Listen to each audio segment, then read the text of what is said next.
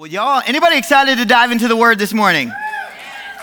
Hey, man, I'm very excited. I'm honored to be able to speak to you today, uh, and I believe it's going to be a great day. As I'm getting ready to dive into the message, just two pushes that I want to give. I know that they've already been talked about. Number one, miracle night tonight. I really believe that God has been preparing our people and our church for miraculous things. And so we've changed the name of our passionate prayer to Miracle Night. Why? Because we believe that the miracle that miracles are about to take place. We believe that the miraculous is about the supernatural is about to begin taking place. And so I really want to encourage you if that is something that you are interested in, if you need a miracle, if you know somebody that needs a miracle, bring them.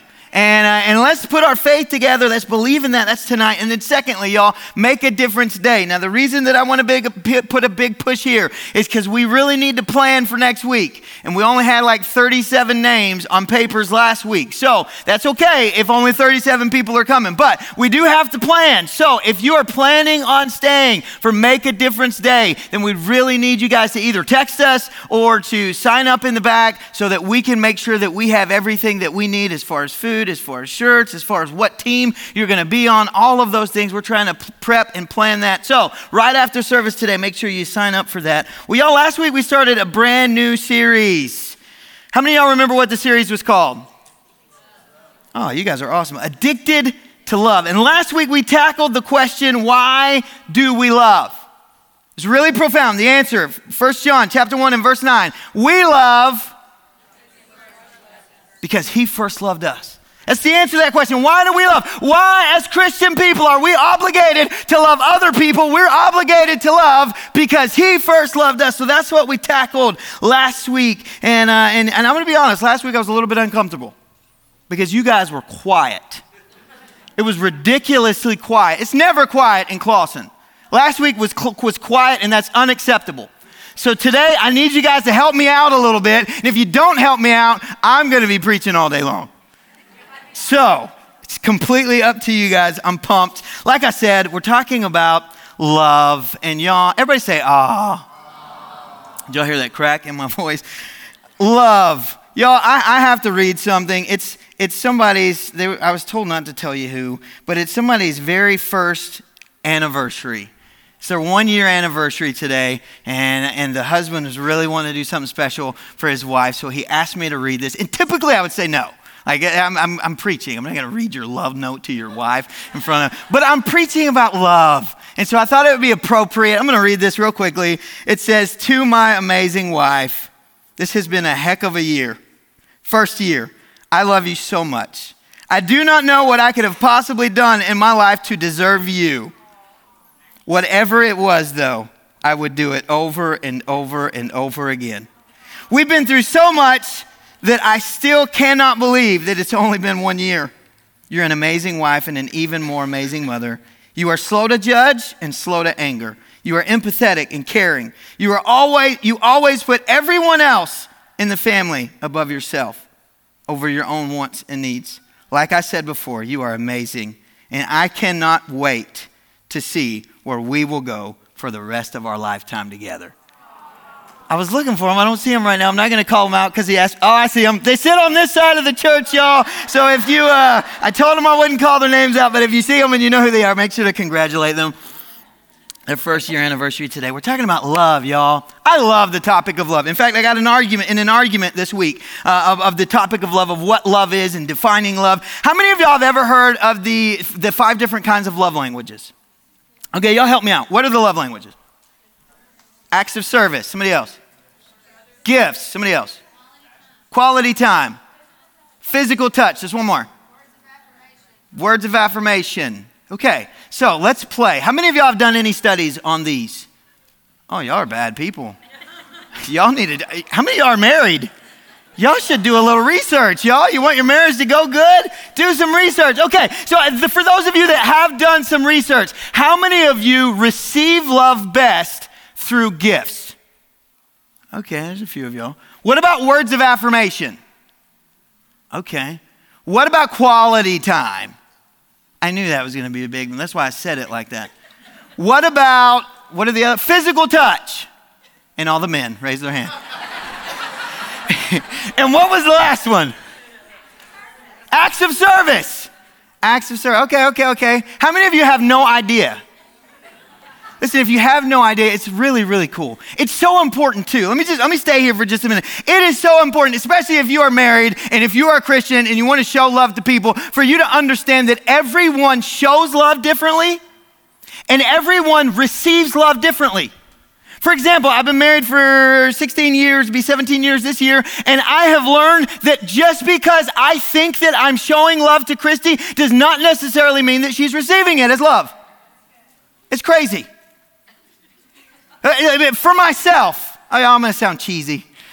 I actually, I receive love from my wife the best with words of affirmation. I don't know why, but like when she tells me, Josh, the grass looks so good, and you you worked out there, and it, you dang right I did.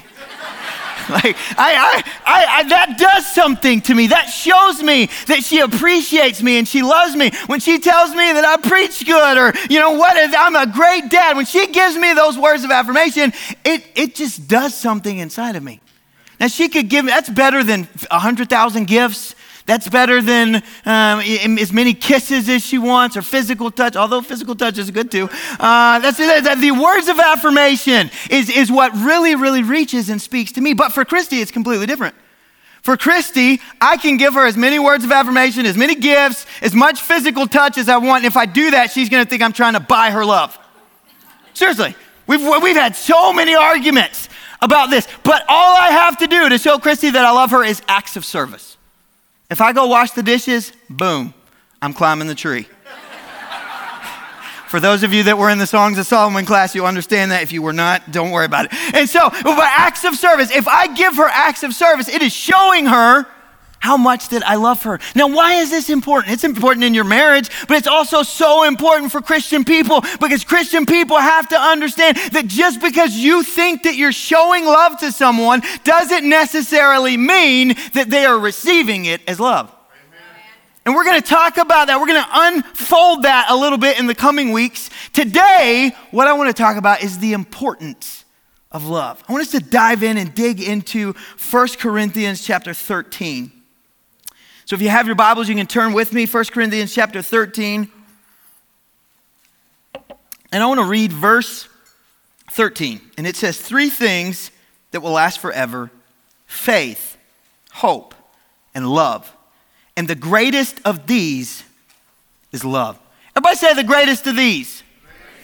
Turn to your neighbor and tell them, the greatest of these. Listen, the title to the message this morning is The Greatest of these. The greatest of these is love. And we're going to hang out in 1 Corinthians chapter 13. So if you want to turn there with me as you're turning, I want to give you some context of, of, of what's going on here to fully wrap our minds around what 1 Corinthians chapter 13 says. I think it's, it's a, a big deal for us to understand context and the perspective of the Lord as we dig into that. So, two very important things that you need to understand as we're digging into 1 Corinthians chapter 13. Number one is the meaning of love in this context. Okay, we dug into this last week. Remember, point number one last week was the right kind of love. And I showed you that in the Bible, there's four different kinds of love. You have brotherly love, which is philos love. You have eros love, which is a, a passionate and sexual love. You have uh, storge love, which is family love. And then number four is agape love. And agape love is the selfless, unconditional love that we learn from God because God gave us this love when he sent Jesus to die for us.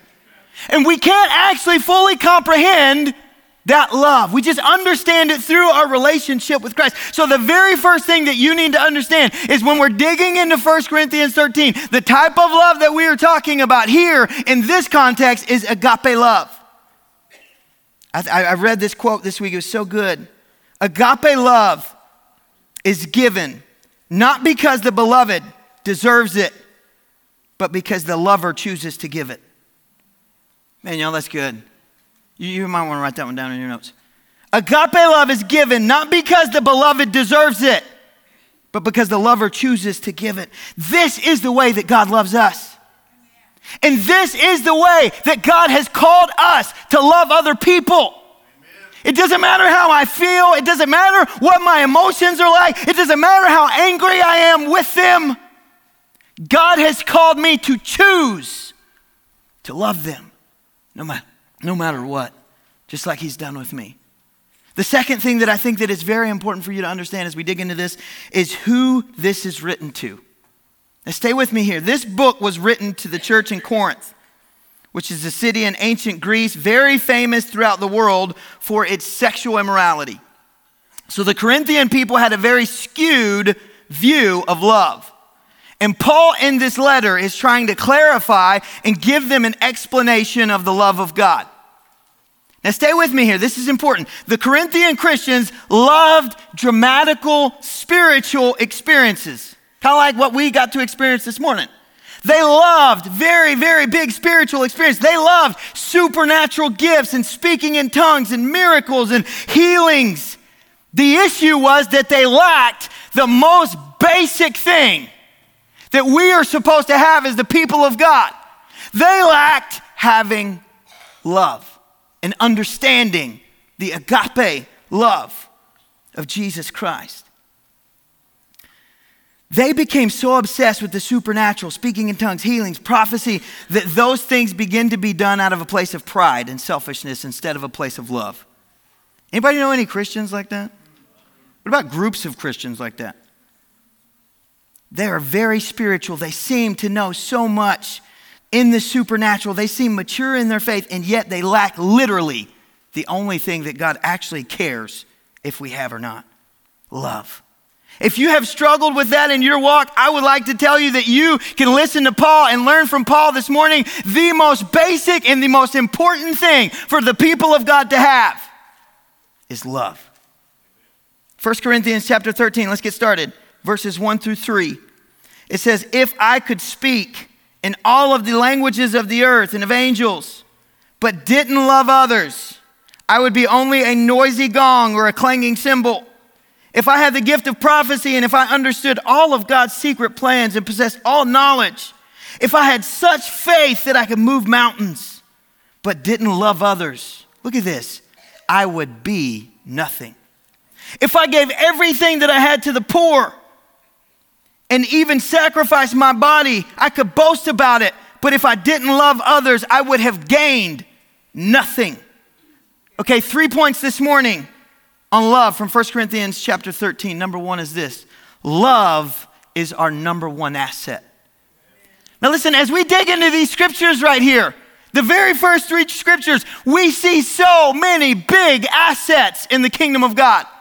Listen to what he says. He says, If I could speak in all of the languages of the earth and all the languages of heaven, that's a huge asset. Amen? If I could prophesy and give all of the prophetic word, if I had great faith in prophecy and spoken tongues, don't miss this. These things are huge. What he's saying is, if I did all of these things that are great things and huge things, but I didn't have love, then I would be nothing. Amen. Listen to me, there right now, there are people that are searching for churches that their characteristics are defined in chapters one through three. Oh, I really want to go to a church where, where they just have healing going on. I really want to go to a church where there's prophetic words that are given, and as they give prophetic words, we begin, to, we begin to understand the future and what's going on in the end times. I don't ever hear about end times in my church, and I want to hear about the end times, so I want to go to a church where they're talking about the end times. Or I want to go to a church, I mean, you put whatever it is, where they speak in tongues all the time. I want to go to a church where they're just jumping around and going crazy. I want to go to a church where they're not. I mean, you put that in, whatever you think. People literally go church shopping, looking for things that are the most important to them. Can I be honest with you? I want all of those things in our church. I loved it this morning as I could feel the, the Spirit of God go up my spine and just make my whole body tingle. And as, as the, the, the different words were given and interpreted, I love that. I want every single time for the altars to be full and for people to experience healing and for prophetic words to be given. I want all of that. I desire it. And I want it every single week, but I want what I want you to know, church, is that if we have all of those things and we don't have love, then literally everything that we have is pointless. And the Bible says that we have gained nothing. That should speak volumes to God's people. the biggest thing that people should feel from a follower of Jesus Christ is not healing, it's not prophecy, it's not pride, even though that's, t- that's a lot of times what they feel. The biggest and most powerful thing that people should feel from a Christian is the love of Christ. I love this quote, y'all. Love is that thing that if a church has it, it doesn't really need much else. And if it doesn't have it, whatever else it has doesn't really matter very much. God, that's so good. So good. Look, look, I'm going to speak to you for just a minute. I got a, my, uh, a few tools out here. How many of you work in construction? You work in construction. Some of you. Okay, what are the most basic tools that you need to work in construction? Okay, yeah, I got both of them. Boom. Your first one is going to be a tape measure and your second one is going to be a hammer. Those are the most basic of tools. If you work any type of construction, if you're not the leader, and, and, listen, if you show up to work, I did this one time. I worked with my dad for years and years and years. I was about 18 years old. I'd been working at cafeteria. He asked me to come and work. I showed up and I didn't have my tape and my hammer. You know what he said? He said, You might as well go home. Why? Because you can't do nothing without a tape and hammer. These, these tools are the most basic of things. I can't do anything without these tools. Can I be honest with you though? There's some other tools that are a lot funner to work with. You know what I'm talking about? Like, uh, these are not fun to work with, they're just necessary. But this, this oscillating saw, I will cut you. I'm just kidding. I will cut wood or whatever. I love to play with this saw. Listen, sometimes I do work just so I can play with this saw. I like this saw. Me and this saw, we have a great relationship. And so this saw is very, very fun for me to play with. But this saw is not necessarily something that I have to have to work on the job. As, as a matter of fact, this saw has only been out for what, like seven years, 10 years? And so it's not something that I have to have, but I don't really want to work with these. I want to work with this thing. So many times, this is just like people of God. This is what we're looking for. I, I mean, love, yeah, everybody's supposed to have love, love, love, love. I don't want to work with love. I want to heal people. I want to have great faith. I want to work with the oscillating saw because it's so much funner to work with. But what I want you to understand from one contractor to whatever we are today, if you do not have the most basic of things, if you do not have love as a believer in Jesus Christ, then you might as well get rid of the oscillating saw because whatever work you think that you did, the Bible says you did nothing. What am I telling you? I'm telling you that number one that we need to understand is love is the number one asset that we have in our toolbox. Somebody say amen. amen. Love. Thank you, Tate. I think that was Tate. Thank you, Tate. I needed that. Love is essential to the life of a believer, and love is essential to the life or death of a church. You know my favorite thing about this church? When new people come in, and the very first thing that I like to ask, hey, what, what was your favorite thing about our church? Or what was your least favorite thing? They, they, for whatever reason, they don't like to answer that one. What was your least favorite? You know what I always get?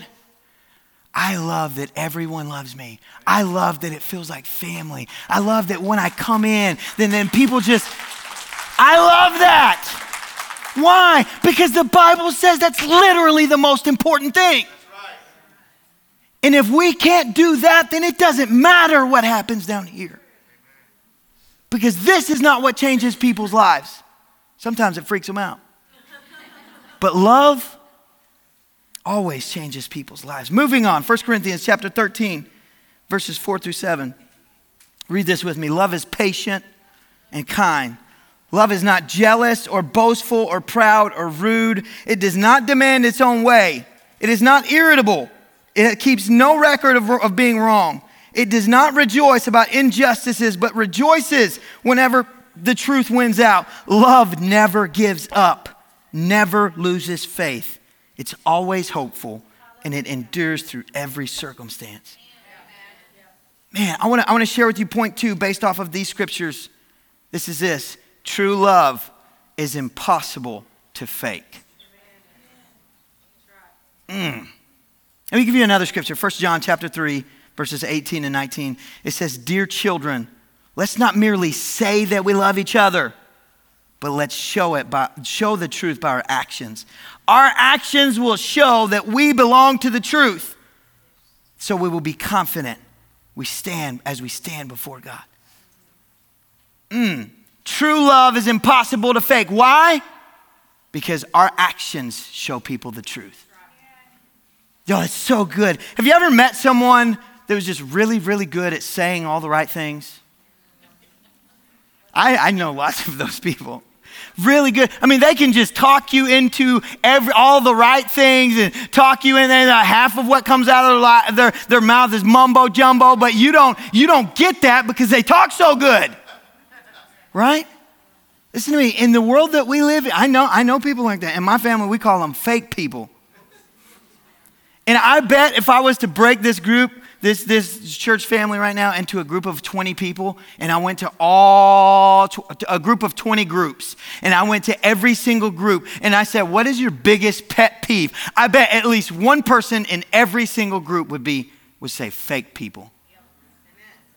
Fake people. Nobody wants to work with fake people. Nobody wants to hang out with fake people. But sometimes it's hard to see fake people. You know why? Because in our culture we've gotten so so good. In a culture where snapchat filters and picture perfect social media posts are all the rage it's so easy to fake. But the bible says that in this scenario you cannot fake love. Why? Because love always shows up through your actions and you can say that you love somebody, and you can say that you love Jesus, and you can say that you want to follow his will, and you can say that you're a Christian. You can say literally whatever you want, but your actions will say the truth. Mm. That hurts, Pastor. Your actions show who is real and who is fake. So, what are you saying, Pastor? I'm saying stop faking it. I'm saying if you've been faking loving people, stop. Just really love them. You'll change them when you love it. If you've been faking being a Christian and you've been hiding all of these things, stop. God already knows that you're faking it. Amen. So stop faking it and get real. Turn to your neighbor and tell him, get real. Romans chapter 12 and verse 9 says, Don't just pretend to love others, really love them. And it's powerful. Really love them. Somebody say, really love them. So, what does that look like? What does really loving somebody look like? I just keep singing that song in my mind. This is real love. Okay, sorry. what, thank you. What does really loving them look like? Real love looks like this it's looking out for the best of somebody else and not myself. Real love stays the same and doesn't change based off of circumstances. It doesn't matter how somebody else responds or reacts, real love reacts the right way. Real love, the agape kind of love, is not always easy to live out. It has guts. It takes putting aside how we feel and responding in love. Real love is patient and kind. It rejoices in truth. It bears all things. It believes all things. It hopes all things. It endures all things. Listen, real love doesn't fail, y'all. That's so good. How do, how do we define it? How do, we, how do we know if somebody's real or if they're fake? Because they show the fruits that 1 Corinthians is talking about. So, a lot of times, what we say is we say that we love people and we want to love people and we want to love God, but the fruits that we're showing is not love and patience and kindness and goodness and faithfulness. It's not those things. What we're showing is envy and pride and selfishness. And we really do want to love people. But instead of allowing the fruits of the Holy Spirit to, to, to bloom and be fruitful in our lives, we allow these other things to bloom and be fruitful in our lives. And so when we go out and we try to love people or we tell people that we go to church, you go to church, huh? They let anybody in there. Why? Because we're living fake. And here's my word to you today. This is what Paul said don't just pretend to love. Don't just pretend to love God and don't just pretend to love people. Really love them. All right. Number three, true love is everlasting. 1 Corinthians chapter 13, verses 8 through 10. It says, prophecy and speaking in unknown languages, special knowledge will become useless, but love will last forever. Now our knowledge is in part, and it's partial and incomplete. And even the gift of prophecy reveals only part of the whole picture. But when the time of perfection comes, these partial things will become useless. Here's what I want you to know true love is everlasting. Amen. Faith, hope, and love will last forever. And the greatest of these is love. True love is everlasting. When everything around us become useless, love should be the foundation that we build everything on. Love is what we're supposed to have to offer the world. I want you to close your eyes for just a minute. I'm going to give you a scenario. Here's a scenario. You're standing before, in heaven, before the judgment seat of God, and He comes to you and He asks this question such a powerful question. Here's his question Did you accomplish the things that were most important? Did you do what I told you to do? What's running through your mind right now? Oh, snap, what did he tell me to do? Here's what he told us to do the greatest two commandments that he gave us love God and love people. And then he even said this the entire law and all of the demands of the prophets are based on these two things. What matters most in your life is that you love God and that you love people, and I don't care about everything else that you do. Snap. You're standing for, before God. I want you to think about your life right now. I want you to think about what you see is important and is not. I want you to think have I been fake? Have I been real? Think about these things and imagine what God would say to you right now if you were standing before Him. And if you don't like what you think that He would say, then today I want to tell you now is the time to make that change. Yes. Yes. To truly love God and to truly love people. Would you stand with me this morning? As you're standing, I, want to ask our worship team to step out and come and join me up here. and as our worship teams come in, altar team, would you step out and come? Every head bowed and every eye closed, just real quickly. If you're here today, and maybe you have not experienced the love of Jesus Christ, if you're here today and you're not following Jesus Christ, if you're here today and you've been faking it, and you know that His love is not permeating and moving through your life, if you're here today and you need to clean things up and get them right with Jesus, altar team, would you come? If you need to get things right with Jesus, today is the day to change. Today is the day to make the commitment. In just a second, we're going to sing one song. And as we sing this song, if you're here and you need prayer, if you're here and you need to change the way that you love, Make it real and make it genuine. If you're here and you need to allow the Holy, the Holy Spirit, maybe He was dealing with you earlier and you didn't come to the front, and you need to, He's been dealing with you and you need to come up and get prayer. Or if you're here and you just want to step out and come surrender yourself to God and worship Him this morning through this song, then with every head bowed and every eye closed, as we begin to sing this song, would you step out and would you come? Right now, every head bowed and every eye closed. Would you step out and would you come?